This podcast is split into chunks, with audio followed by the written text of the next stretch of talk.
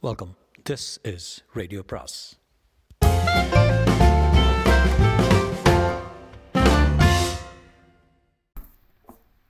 பொன்னியின் செல்வன் அத்தியாயம் பதினெட்டு. நிமித்தக்காரன் நம்பியாண்டார் நம்பியை வரவேற்பதற்காக கூடியிருந்த சபை கலையும் சமயத்தில் பெரிய மகாராணி தம் செல்வகுமாரனிடம் மகனே நான் இவர்களை அரண்மனை வாசல் வரையில் சென்று வழியனுப்பி விட்டு வருகிறேன். அதற்குள் நீ உன் இருப்பிடம் சென்று சிரம பதிகா பரிகாரம் செய்து கொண்டு திரும்பி வா. உன்னிடம் ஒரு முக்கியமான விஷயம் பேச வேண்டும் என்றார். ஆகட்டும் தாய் என்று சொல்லிவிட்டு முதலாந்தகர் புறப்பட்டார். அரண்மனையில் அவர் தங்கியிருந்த பகுதிக்கு போனார். அவருடைய உள்ளத்தில் ஆத்திரமும் அசூயையும் கொழுந்து விட்டிருந்தன. யாரோ வழியோடு போகிற ஆண்டி பண்டாரத்துக்கு எவ்வளவு எவ்வளவு தடபுடலான மரியாதைகள். ராஜகுலத்தின் கௌரவத்துக்கே தம் தாயினால் பங்கம் நேர்ந்து விடும் போல அல்லவா இருக்கிறது. பழுவேட்டரையர்கள் தம் அன்னையை பற்றி அடிக்கடி குறை சொல்லுவதில் வியப்பொன்றுமில்லை. உடம்பில் சாம்பலை பூசிக்கொண்டு ருத்ராட்ச மாலைகளை அணிந்து கொண்டு யார் வந்தாலும் பெரிய மகாராணிக்கு போதும். பதிகம் ஒன்றும் அவன் பாடிக்கொண்டு வந்துவிட வேண்டும். அல்லது கோயில் குளம் திருப்பணி என்று சொல்லிக்கொண்டு வந்துவிட வேண்டும். இப்படிப்பட்டவர்களுக்கு அள்ளி கொடுத்து ராஜாங்க பொக்கிஷத்தையே இவர் சூன்யமாக்கி விடுவார் போல் இருக்கிறது. போதாதற்கு இளவரசி குந்தவை ஒருத்தி எப்போதும் அருகில் இருக்கிறாள். கோவில் திருப்பணி செய்து மிச்சம் ஏதேனும் இருந்தால் அதை மருத்துவ சாலை ஏற்படுத்துவதற்காக செலவிட்டு வருகிறாள். இப்படியெல்லாம் இவர்கள் செய்வதற்கு இடம் கொடுத்து வந்தால் நாளை நம்முடைய மனோரதம் எப்படி நிறைவேறும்? சோழ சிங்காதனத்தில் ஏறி நாலா திசையிலும் சோழ சைன்யங்களை அனுப்பி இந்த நில உலகம் முழுவதையும் வென்று ஒரு கொடை நிழலில் ஆளுவது எவ்விதம் நடைபெறும்? மறுபடியும் பெரிய மகாராணிக்கு மகனிடம் ஏதோ அந்தரங்கம் பேச வேண்டுமாம். என்ன அந்தரங்கத்தை சொல்லப் போகிறாரோ தெரியவில்லை. அஷ்டாங்க யோகம். நியம நியம நிதிய நித்தியாசனம் ஆகியவற்றை குறித்து ஒருவேளை பேச ஆரம்பித்து விடுவார். கண்களின் பார்வையை மூக்கு நுனியில் செலுத்தி குண்டலினியை மேல் நோக்கி கொண்டு வருவதனால் அறுபத்தி நாலு கலைகளும் கலைகளையும் கல்லாமல் கற்கும் முறையை பற்றி ஒருவேளை உபதேசிக்க ஆரம்பித்து விடுவார். அல்லது நடராஜருடைய ஆனந்த கூத்தின் உட்பொருளை குறித்தும் அவருடைய சடாமகுடம் எதை குறிக்கிறது அவர் அணிந்திருக்கும் பிறை எதை குறிக்கிறது என்பதை குறித்தும் சொல்ல ஆரம்பித்து விடுவார். இப்படியெல்லாம் சொல்லி சொல்லித்தான் நம்மை உலகம் அரை பைத்தியம் என்று பரிகசிக்கும்படியான நிலைக்கு கொண்டு வந்து விட்டார். அம்மாதிரி பேச்சுக்களுக்கு இனிமேல் இடம் கொடுக்கக்கூடாது அவர் பேசித்தான் தீர்வேன் என்றாலும் நாம் காதிலே வாங்கிக் கொள்ளக்கூடாது. இருக்கட்டும் அன்னை மீண்டும் கூப்பிட்டு அனுப்புவதற்குள் அந்த நிமித்தக்காரனிடம் பேசியாக வேண்டும். யாருமே அறிந்திருக்க முடியாத இரண்டு மர்மமான செய்திகளை அவன் எப்படி அறிந்து கொண்டான்? அதை நினைத்து பார்த்தால் ஒரே வியப்பாக அளவாக இருக்கிறது. அதிசயமான சக்தி அவனிடம் ஏதோ இருக்க வேண்டும். சென்று போன நிகழ்ச்சிகளை அறிந்து கூறியது போல வருங்காலத்தில் நடக்கப் போவதை பற்றியும் அவனால் கூற முடியுமா? அவனையே கேட்டு பார்த்து விடலாம். சபையிலிருந்து தாம் புறப்படும் சமயத்தில் நிமித்தக்காரன் நிமித்தக்காரன் அங்குமிங்கும் பார்த்து கொண்டு தயங்கி தயங்கி நிற்பதை மதுராந்தகர் கவனித்தார். அவனை தம்முடன் வரும்படி சமீட்சையினால் கட்டளையிட்டான். வந்தியத்தேவனுடைய கண்கள் இளவரசியின் முகத்தை பார்க்கவும் நயன பாஷையினால் செய்தி உணர்த்தவும் ஆர்வம் கொண்டிருந்தன. ஆனால் இளவரசி மீண்டும் அவனை திரும்பி கூட பாராமல் பெரிய மகாராணியுடன் போய்விட்டான். இது என்ன? தன்னை இளவரசி அடியோடு மறந்து விட்டாரா? அப்படித்தான் இருக்க வேண்டும். எத்தனையோ ஆயிரம் ஆயிரம் பேரை அவர் தினம் தினம் பார்த்து வருகிறார். ஒரு தடவை இரண்டு தடவை பார்த்து தன்னுடைய முகம் அவர் மனத்திலே விதம் நினைவிருக்கும். நான் பைத்தியக்காரன். இரவும் பகலும் எத்தனை எத்தனையோ விபரீத சம்பவங்கள். அபாயங்களிடையிலும் இளவரசியின் திருமுகத்தையே நினைத்துக் கொண்டிருந்தேன்? இளவரசி இதற்காக என்னை நினைத்திருக்க வேண்டும்? தேனி தேனை விரும்ப விரும்பி மலரை சுற்றி சுற்றி வருகிறது. மலருக்கு தேனியை பற்றி என்ன கவலை? மலர் சூரியனை பார்த்து புன்னகை புரிந்து கொண்டிருக்கிறது. குந்தவின் முகமலரை விரியச் செய்யும் சூரிய தேவன் யாரோ? ஆயினும் தன்னை எதற்காக அனுப்பினாரோ?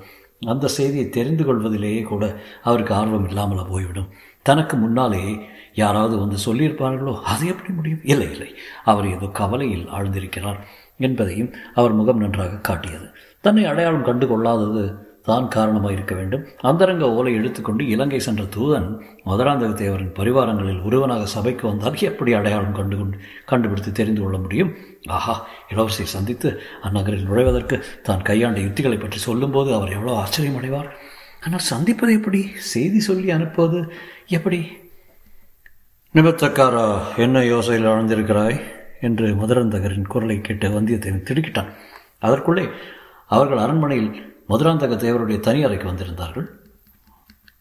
அதனால் சோதிடர்கள் ஆரூடக்காரர்கள் ரேகை பார்த்து குறி சொல்வோர் நிமித்தக்காரர் என்று வருங்காலத்தை பற்றி சொல்வோர் பலர் இருந்தனர்.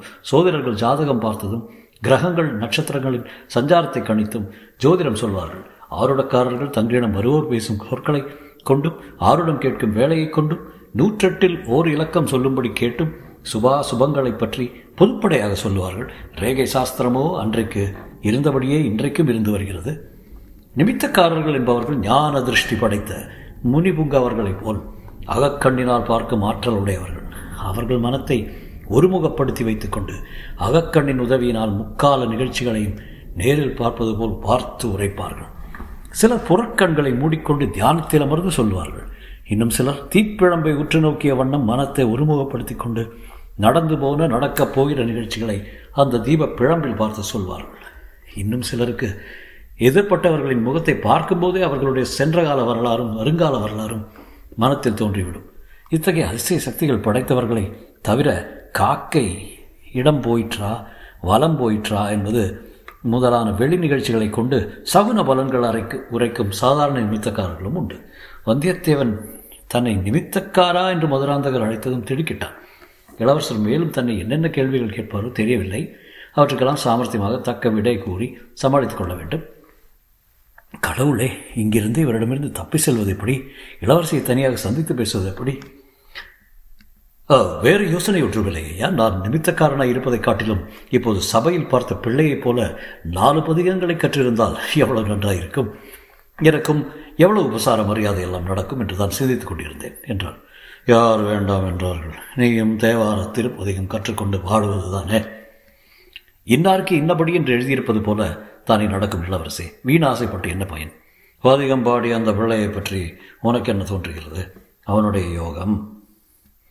மிக உயர்ந்த யோகம். சிவயோகமும் ராஜயோகமும் கலந்தது. மன்னர்களும் மகாராணிகளும் அந்த பிள்ளைக்கு மரியாதை செய்வார்கள். மகான்களுடைய பெயருடனே அவருடைய பெயரும் சேர்த்து இவ்வுலகில் நெடுங்காலம் விளக்கம். வல்லவரை நினைத்து குருட்டாம்போக்கா ஆகிய விதம் கூறினான். ஆனால் மதுராந்தகருடைய மனத்தில் அவனுடைய வார்த்தைகள் பெருங்கிளர்ச்சி உண்டாக்கிவிட்டன. என்னுடைய யோகம் எப்படி என்று சொல் பார்க்கலாம். அவனுடைய யோகத்தைப் போலவே தாங்கள் யோகம் சிவயோகம் ராஜயோகம் கலந்தது. ஆனால் இன்னும் மேன்மையானது. அப்பனே கொஞ்சம் விவரமாக சொல் பார்க்கலாம். வல்லவரையன் என்ன சொல்வதென்று யோசிக்க அவகாசம் வேண்டினான். ஆகையால் இப்படியெல்லாம் அவசரப்பட்டால் முடியுமா? விவரமாக சொல்ல வேண்டுமானால் தீபம் ஏற்றி வைத்து அகிர்புகை போடச் சொல்ல வேண்டும். தாங்களும் தீபத்துக்கு பின்னால் உட்கார்ந்து கொள்ள வேண்டும். அப்போது வருங்கால நிகழ்ச்சிகளை நடக்கப் போகிறபடியே பார்த்து சொல்வேன். மதுராந்தகர் பரபரப்படைந்து தீபம் ஏற்றி வைக்கும்படி அகிர்புகை போடும்படியும் கட்டளையிட்டால் தீபத்துக்கு முன்னாலும் பின்னாலும் இரண்டு மனைகளும் போடப்பட்டன. மதுராந்தகர் ஒரு மனையில் உட்கார்ந்த பின்னர் அவருக்கு எதிரே வந்தியத்தேவன் உட்கார்ந்தார். கண்ணை மூடிக்கொண்டு சிறிது நேரம் தியானத்தில் ஆழ்ந்திருந்தான். அவனுடைய வாய் ஏதோ மந்திரங்களை முணுமுணுத்துக் கொண்டிருந்தது. பிறகு அவன் உடம்பை ஒரு குலுக்கு குலுக்கிவிட்டு ஆவேசம் வந்தவனைப் போல நடித்தான். விளையாட்டக்காரனைப் போல் அவன் உடல் நடுங்கிற்று. பின்னர் கண்கள் அகல திறந்தான் எதிரிலிருந்து தீபத்தின் பிழம்பை உற்று பார்க்கலானான். சற்று நேரம் பார்த்துவிட்டு மதுராந்த தேவரை நோக்கி ஐயா தங்களை பற்றி அலட்சியமாக நான் ஏதாவது சொல்லியிருந்தால் மன்னிக்க வேண்டும். தங்களுடைய யோகம் சாதாரண யோகம் அல்ல. அங்கே சபையில் உட்கார்ந்து பாட்டு படித்த பிள்ளையின் யோகத்துக்கும் தங்கள் யோகத்துக்கும் யாதொரு சம்பந்தம் இல்லை அந்த பிள்ளையின் யோகம் அரசர்களின் ஆதரவினால் ஏற்படும் ராஜயோகம். தங்களுடைய யோகத்தை பற்றி இந்த தீபத்திலே நான் காண்பது ஆஹா என்னையே பிரவிக்க செய்கிறது என்றான். அப்படி என்ன காண்கிறாய்? சொல் சொல் என்றார் மதுராந்தகர் ஆஹா எப்படி சொல்வேன்? சொல்வதற்கு வார்த்தைகள் எனக்கு கிடைக்கவில்லை. கண்ணு கெட்டிய தூரம் மணிமுடி தரித்த மன்னர்கள் அணிவகுத்து நிற்கிறார்கள் மந்திரிகளும் சாமந்தர்களும் அதிரிகா அதிகாரிகளும் வரிசை வரிசையாக நிற்கிறார்கள். அவர்களுக்கு அப்பால் முடிவில்லாத கடலைப் போல சேனா வீரர்கள் அலைமோதிக்கொண்டு நிற்கிறார்கள். அவர்கள் கையில் பிடித்த வேல்களும் வாள்களும் மார்பில் தரித்த கவசங்களும் ஒளி வீசி கண்ணை பறிக்கின்றன. தூரத்தில் உள்ள மாட மாளிகைகளின் மேல் ஜனங்கள் நின்று ஆர்ப்பரிக்கின்றனர். கோட்டை கொத்தளங்கள் மீதெல்லாம் மக்கள் கூட்டம் கூட்டமாய் நிற்கின்றனர். அவர்கள் அவர்கள் ஏதேதோ கோஷம் செய்கிறார்கள். சொல் சொல் மக்கள் என்ன கோஷமிடுகிறார்கள்? இளவரசே பல்லாயிரம் மக்களின் கோஷமாகையால் நன்றாக கேட்கவில்லை. சோழக்குல தென்றல் வாழ்க திரிபுவன சக்கரவர்த்தி வாழ்க மன்னாதி மன்னர் வாழ்க என்றெல்லாம் கோஷிப்பது போல தோன்றுகிறது. அப்புறம் என்ன? மக்கள் திரண்டு கூட்டம் கூட்டமாக முன்னேறி வருகிறார்கள். மேலும் வாழும் பிடித்த வீரர்கள் அவர்களை தடுத்து நிறுத்துகிறார்கள். சிறிது நேரம் அங்கே ஒரு ஒரே கூச்சலும் குழப்பமாக இருக்கிறது. சரி சரி கூட்டம் எதற்காக கூடியிருக்கிறது? அதை சொல். அதைத்தான் நான் இப்போது பார்க்கப் போகிறேன். கூட்டத்தின் மத்தியில் புலிக்கொடி வானளாவி பறக்கிறது. அதற்கு கீழே மீன்கொடி மீனக்கொடி விற்கொடி பனைக்கொடி சிங்கக்கொடி ரிஷபக்கொடி பன்றிக்கொடி ஆகியவை தாழ்வாக பறக்கின்றன. மயன் மாளிகை போன்ற சபா மண்டபத்தின் நடுவிலே நவரத்திர கசிதமான தங்க சிங்காதனம் போட்டிருக்கிறது. அருகில் ஒரு பீடத்தில் கோடி சூரிய பிரகாசமான வைர வைடூரியங்கள் பதித்த மணிமகுடம் ஒன்று வைத்திருக்கிறது. சிங்காதனத்துக்கு மேலே தன்மதியின் வெண்ணிலாவை ஒத்த குளிர்ச்சி பொருந்திய வெண்கொற்ற குடை விரிந்து கவிந்திருக்கின்றன. தேவ கன்னியரை போன்ற பெண்கள் கைகளில் வெண் சாமரங்களை வைத்துக்கொண்டு காத்திருக்கிறார்கள். பற்பல புண்ணிய தீர்த்தங்களில் இருந்து கொண்டு வந்த தண்ணீருடன் பொற்குடங்கள் வரிசையாக வைத்திருக்கின்றன. இளவரசே பட்டாபிஷேகத்திற்கு எல்லாம் ஆயத்தமாகிவிட்டன. யாருக்கு பட்டாபிஷேகம்? அதை சொல்லப்பனே என்றார் மதுராந்தகர். இதோ அதுவும் தெரிந்துவிடும். சபா மண்டபத்தின் பிரதான வாசற் கதவு திறக்கிறது. பல வகை கட்டியம் கூறிக்கொண்டு சிலர் உள்ளே வருகிறார்கள். வீர கம்பீர தோற்றமுடைய கிழவர் ஒருவர் வருகிறார். அவருடைய சகோதரர் போல காணப்படும் இன்னொருவர் வருகிறார். அவர்களுக்கு பின்னால் மன்மதரை ஒத்த சுந்தர ரூபமுடைய ராஜகுமாரர் ஒருவர் இதோ வருகிறார். அது யார்? அது யார்? வந்தியத்தேவன் மதுராந்தகரை மறுமுறை விட்டு பார்த்துவிட்டு மீண்டும் தெய்வத்தை நோக்கினான். ஐயா தங்களைப் போலவே அவர் இருக்கிறார். தங்களைப் போல என்ன? தாங்களே தான் முன்னால் வந்த இருவரும் தங்களை சம்மாசனத்தை நோக்கி அழைத்துச் செல்கிறார்கள். ஜெய விஜயை பவா என்ற கோஷம் சமுத்திர கோஷத்தைப் போல எழுகிறது. தங்கள் மீது நூறு நூறு கரங்கள் மரங்களையும் மலர்களையும் மணிகளையும் மஞ்சள் நிற தானியங்களையும் தூவுகின்றன. இதோ தாங்கள் சிங்காதனத்தை நெருங்கி விட்டீர்கள். அடாடா இது என்ன? சகுனத்தடை போல் யார் குறுக்கே வருகிறது? தலைவிரி கோலமாக ஒரு ஸ்திரீ குறுக்கே வந்து தங்களுக்கும் சிம்மாசனத்துக்கும் நடுவில் நிற்கிறாள். வேண்டாம் என்று தங்களை தடை செய்கிறாள். தாங்கள் அந்த ஸ்திரீயை தள்ளுகிறீர்கள். அடாடா! இது என்ன? நல்ல சமயத்தில் இப்படி புகை வந்து மூடிக்கொள்கிறது. ஒன்றும் தெரியவில்லையே. பார் பார் நன்றாக உற்றுப்பார். அப்புறம் என்ன நடக்கிறது? இளவரசே மன்னிக்க வேண்டும். பெரும் புகைப்படலம் வந்து எல்லாவற்றையும் மறைத்து விட்டது. பாரப்பனை பார் அந்த ஸ்திரீ யார் என்றாது பார். அவளை நீ முன்னம் பார்த்திருக்கிறாயா? இளவரசே அந்த மாதரசி மறைந்து விட்டாள் தாங்களும் மறைந்து விட்டீர்கள் சபை சிம்மாசனம் கிரீடம் எல்லாம் மறைந்து விட்டன இந்த அரண்மனையில் மந்திர சக்தி உள்ளவர்கள் யாரோ இருக்க வேண்டும். வேண்டுமென்றே மந்திரம் போட்டு தடுத்து விட்டதாக காண்கிறது. ஐயோ என் முகமெல்லாம் பற்றி எறிவது போல தகிக்கிறது. இவ்விதம் கூறி வந்தியத்தேவன் தன் கரங்களினால் முகத்தை மூடிக்கொண்டான். அப்படியே சிறிது நேரம் இருந்துவிட்டு கண்களை திறந்து பார்த்தான் மதுராங்கத்தேவருடைய உடம்பின் நரம்புகள் எல்லாம் புடைத்து கொண்டிருந்தன. அவருடைய முகத்தில் கோபம் கொதித்து எழுந்து கொண்டிருந்தது. கண்கள் எரியும் தணல்களைப் போல பிரகாசித்தன.